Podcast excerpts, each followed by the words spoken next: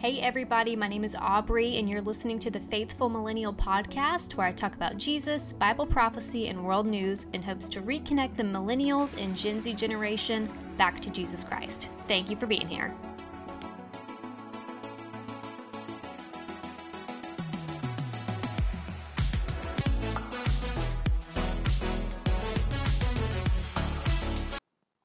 Hello, everybody. This is episode four of the Faithful Millennial Podcast. Uh, my objective in this episode is to break down one of the most important events in human history that has not happened yet. So, we are going to break down the events of the second coming of Jesus Christ.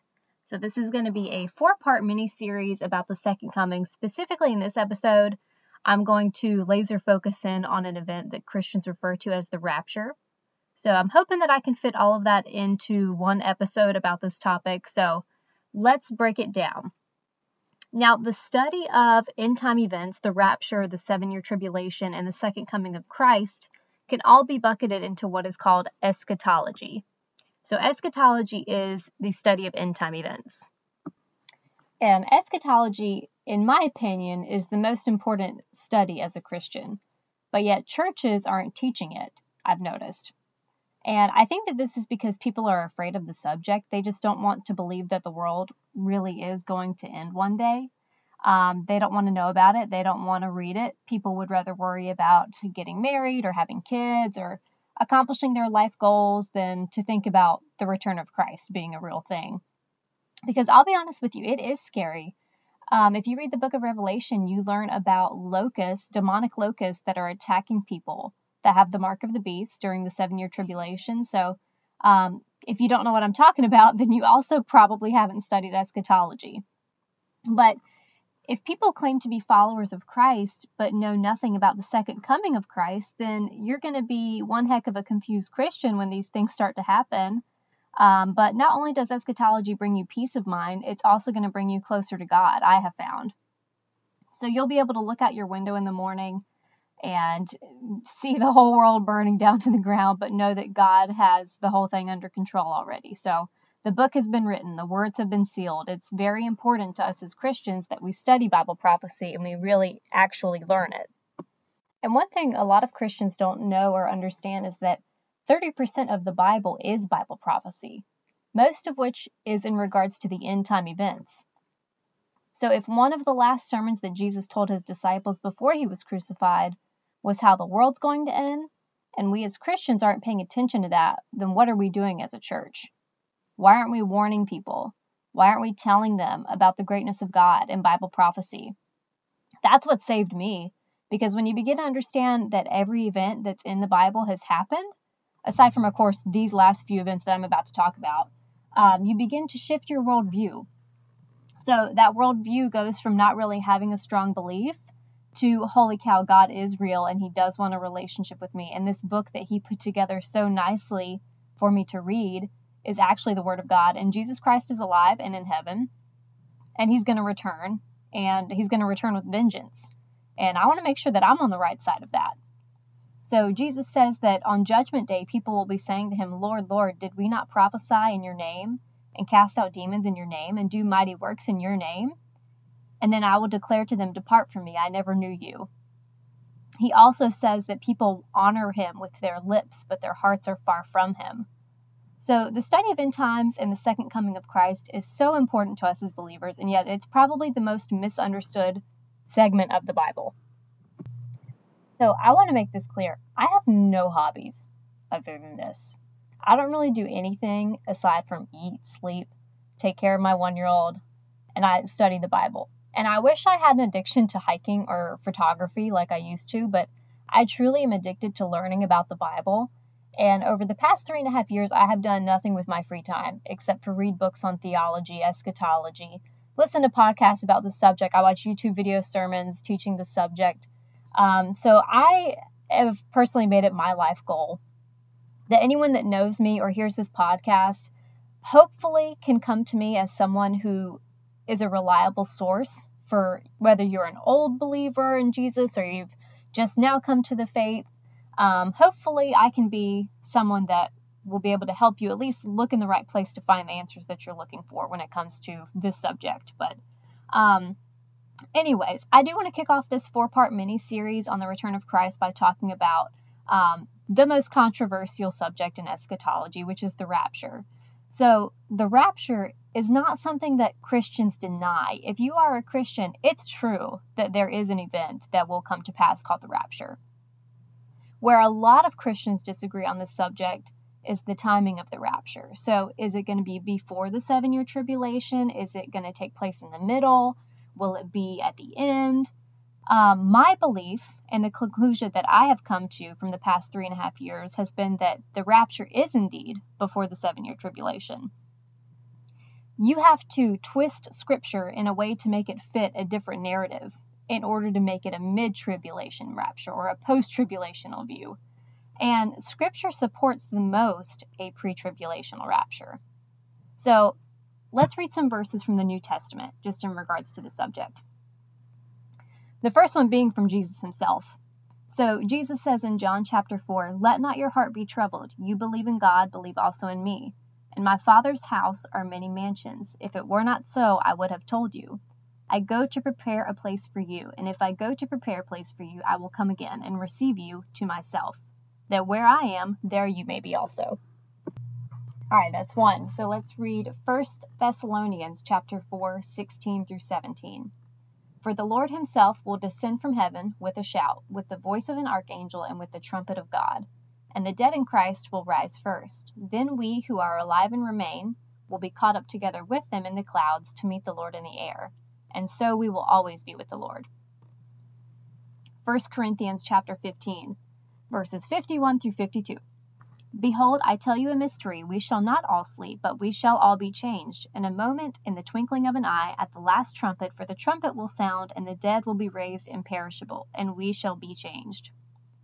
Revelation chapter 3, verse 10. Because you have kept the word of my patience, I will also keep you from the hour of trial which will come upon the whole world, to try them that dwell upon the earth. Now, this is an honorable mention, but if you read the book of Revelation, the church is not mentioned anymore after chapter 3. The church has gone out of the earth now at this point. So immediately after you read Revelation chapter 3, John says that he hears a voice from heaven saying, Come up here.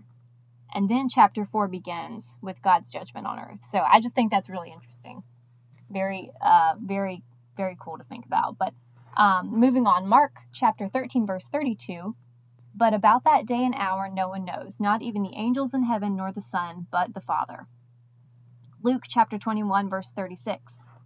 Watch therefore and pray that you may be accounted worthy to escape all these things that come to pass and to stand before the Son of Man. So, and here's another verse from Isaiah. This is um, Isaiah is known as the prophet that Jesus quoted the most in the New Testament. So, this is Isaiah chapter 26, verse 20. Come, my people, enter your chambers, and shut your doors behind you. Hide yourself, as it were, for a little while, until the indignation is past. So, the indignation that Isaiah is referring to here is the seven year tribulation, the wrath of God poured out on earth. So, to better understand the rapture, you, you really kind of have to break down what the second coming of Christ is first. So, the second coming of Christ it's a belief held by Christians that Jesus will return to earth at some point in the future to eradicate all evil, establish his millennial reign on earth, and for God's final judgment on all persons on the earth, and to create the new heaven and the new earth that we will dwell in with him for all eternity. So there is a reason for this. God just doesn't do things without a purpose. Um, there's a reason why Jesus has to come a second time and what it means for the Jewish people and the non believer. So, we're going to break down exactly what events are supposed to happen next, what the seven year tribulation is going to look like um, for the people who are left behind, and then, um, yeah, so basically, let's start off with this. So, since creation, God has had a purpose for man. That purpose was to create man in his image so that we could live together with God and he would be our creator. Now, Genesis doesn't exactly explain why God made man. It doesn't specifically say that he was lonely or just wanted to create humans. It just says, let us create man in our image. So I personally hold the belief that God is just so great and amazing that he just wanted to share all of this incredible universe that he made um, and give it to us as his children to spend eternity with. So if you know anything about Adam and Eve, It's that they were not originally supposed to die. They were actually created to walk with God and to rule God's earth. The book of Genesis states, however, that once Adam and Eve ate from the tree of knowledge of good and evil, that they were no longer able to access the tree of life.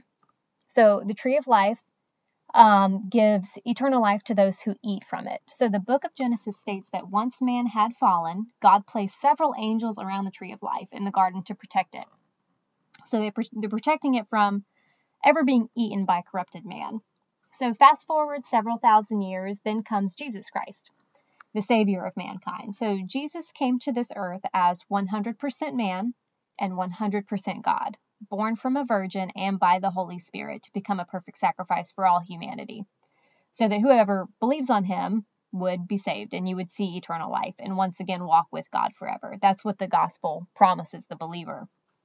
So, the reasoning and the purpose behind the second coming of Christ is this the Jewish population, not all Jews, of course, but the majority of the Jewish population throughout history have not believed that Jesus is the, the Messiah. They believe that he was a man who claimed to be God and was crucified for saying that he was God. So it's also widely thought amongst Judaism that Jesus didn't rise from the dead. So, because to the Jews, their Messiah should not be dead, he should be God and live forever. They didn't realize that the Christ was to suffer for mankind's sins first, die, come back to life, ascend to heaven, and then return for a second time to finally accomplish all the promises that the Jews believe in. So they believe that the Messiah should be a great military figure who overcomes all world governments and liberates the Jewish people um, which of course we know that Jesus Christ is a great warrior figure who does liberate the Jews and the Gentiles. Um, but that's the purpose of his second coming, not his first coming. So, what the Jews from the first century missed is that the Christ would come to earth twice. So, once as a baby born of a virgin to grow up a man and to eventually be crucified for our sins, and then the second time to judge the earth for all of its evil and to establish his reign on the new heaven and the new earth. So, Jesus actually um, prefaces this in the book of Matthew, chapter 16, verse 3. He says, um, and he's speaking to the um, Pharisees, You hypocrites, you can discern the face of the sky, but you cannot discern the signs of the times. Basically, what he's saying is, you're paying more attention to the weather than you're paying attention to the fact that I am the Messiah and my prophets told you of my coming. Um, I'm paraphrasing, of course, but the seven year tribulation is for the Jewish people who have not accepted Christ as their Messiah and for the non believers. So it's a time of great judgment on earth that God's been foretelling mankind about for thousands of years through his prophets that will come on the whole earth to establish God's kingdom. Um, basically, God has to create a new heaven and a new earth for both man and God to dwell in forever. So its purpose is to eradicate evil the evil that has been corrupted in the world by Satan, so that sin would no longer exist and that we can live in perfect unity with God. So, a lot of people are asking this question so, what happens next then? What does the Bible say about what's happening right now in the world, and how does it translate to the times we're living in, and what does the Bible say about it? So, in this event, called the rapture, according to Jesus, is a signless event. So there will be nothing that precedes it. It can literally happen at any moment. Jesus says that he will come like a thief in the night to take believers to him before the tribulation period. So let's revisit what I said earlier, John chapter 14, where Jesus tells his disciples, Let not your heart be troubled. Believe in God, believe also in me. In my Father's house are many mansions. If it were not so, I would have told you. I go to prepare a place for you, and if I go to prepare a place for you, I will come again and receive you to myself, so that where I am, there you may be also. So, the literal Greek translation, where Jesus says that I will receive you to myself, it literally means that he will bring you up to where he is. Not that he's coming down to earth to pick us up and bring us back up with him. It says that he's bringing us up to him, to where he already is. So, where's Jesus? Jesus is in heaven. So, he's speaking of a literal event that will take place where he will call us up to him According to the Apostle Paul, this moment will take place in the moment in a twinkling of an eye. And then the dead in Christ will rise first. Then those of us who are alive and remain will be caught up with them to meet the Lord in the air. 1 Thessalonians. So we know from Jesus that the rapture will take place at any given moment. And he also teaches his disciples that this will occur before the seven year tribulation begins. So in the book of Revelation, chapter 3, verse 10, this is where Jesus is speaking to his apostle John while John was exiled to the island of Patmos. So it says that John saw a vision of Jesus Christ, and Jesus is telling him of what was to come at the end of the world. Basically, the book of Revelation is about um, a vision of the seven year tribulation and the second coming of Jesus Christ. And it tells um, the Apostle John basically is told to write everything down. So Jesus tells John to write to the church of Philadelphia Because you have kept my command to persevere, I will also keep you from the hour of trial, which will come upon the whole world to test those who dwell on the earth. Oh, I need to take a sip of water, y'all. Dang. Okay, so Jesus plans to preserve his bride, the church, from the hour of trial that will come upon the whole earth. Now, skeptics of the rapture use this argument all the time. They say that you can't find the word rapture in the Bible. Well, of course you can't because you're reading an English translation of the Bible. The New Testament was originally written in Greek. So the Greek word for rapture is harpazo. The word harpazo that the Apostle Paul uses in Thessalonians and several other places in the New Testament um, means to be snatched away by force or to be carried away forcefully. So the Greek word harpazo is in the Bible. And we get the word rapture from the Greek word harpazo, which in Latin is rapturo. So that's where we get the word the rapture from.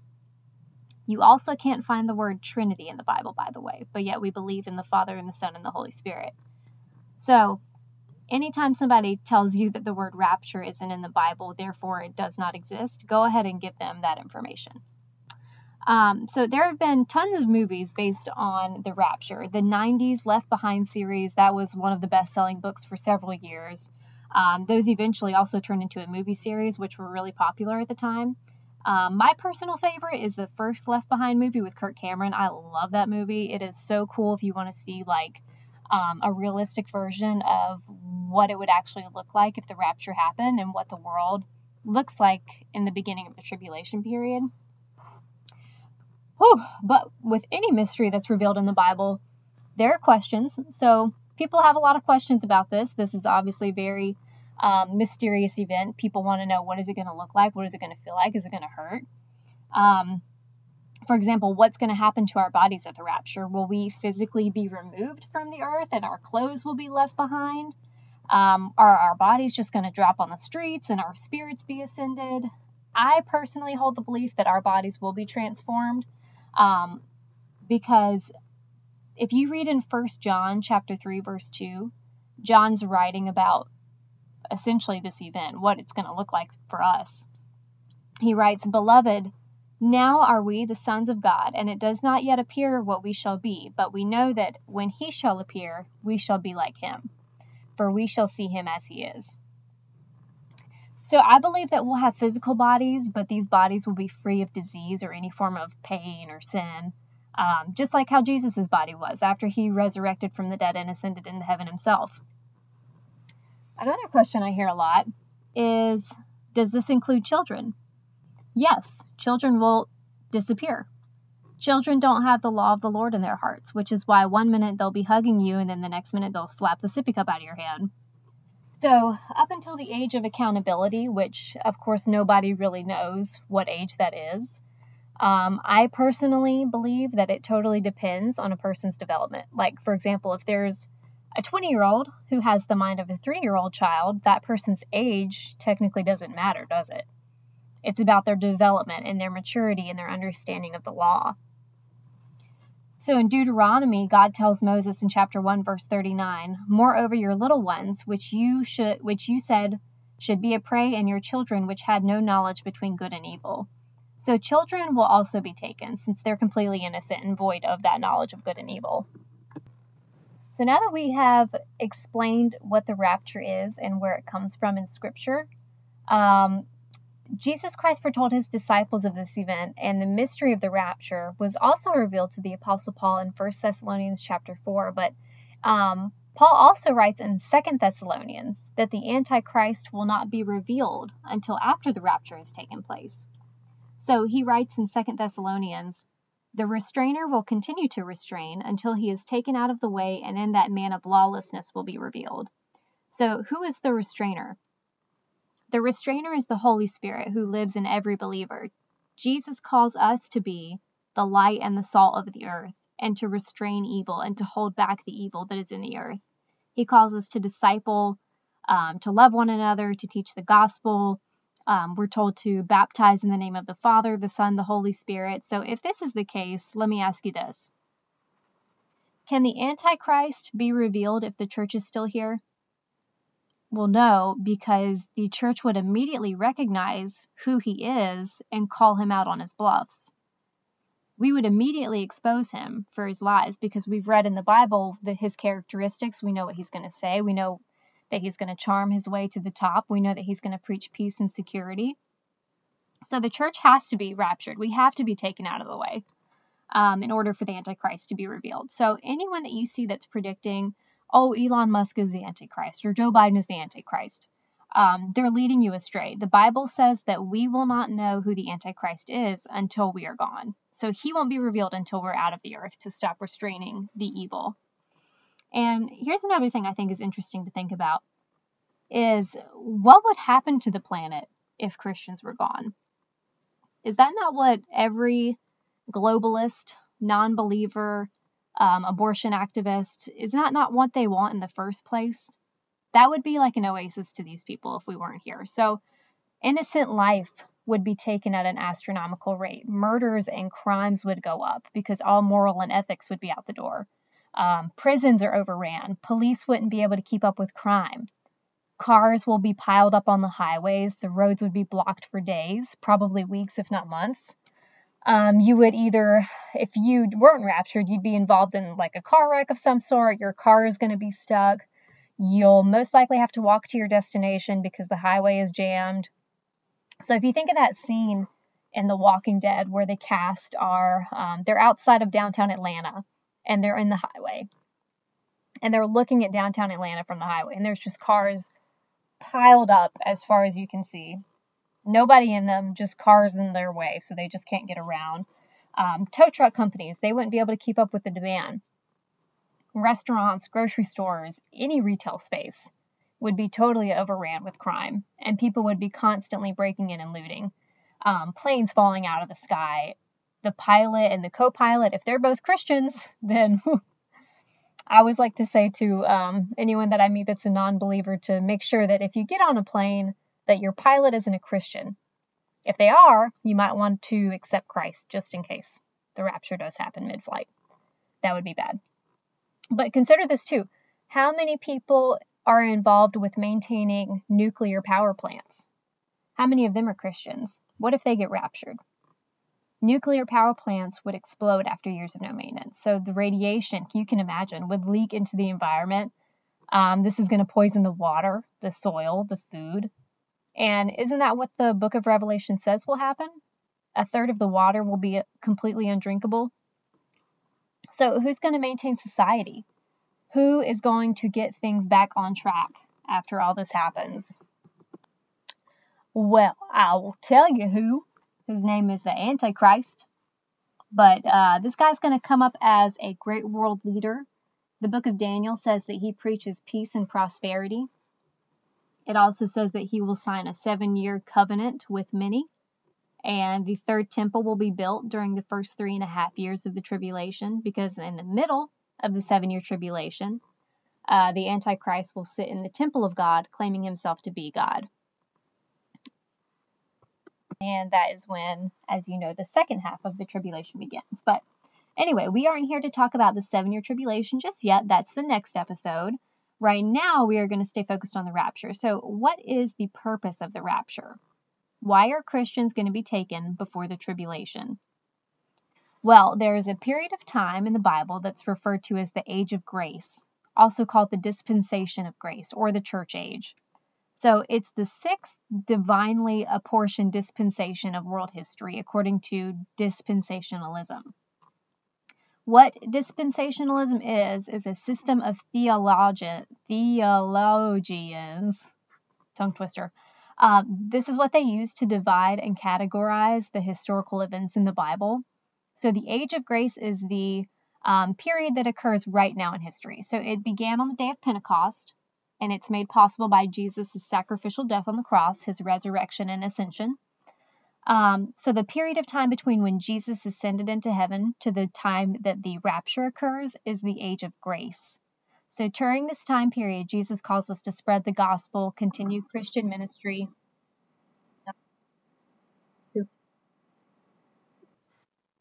Sorry about that. My outro started playing in the middle of me talking. But um, so that's the period of time between um, the ascension of Jesus and the rapture. So we are to uh, spread the gospel, love one another, feed the hungry, help the homeless, heal the sick, baptize in the name of the Father, the Son, and the Holy Spirit. So, um, looking at a timeline of history, we have the death and resurrection of Jesus. Then we have the church age, or the age of grace. Um, then we have the rapture of the church, which takes place literally at any given moment. Whenever God tells Jesus to go get his bride, and then following the rapture, we have the seven year Great Tribulation. Immediately after the seven year tribulation, we have the second coming of Jesus Christ.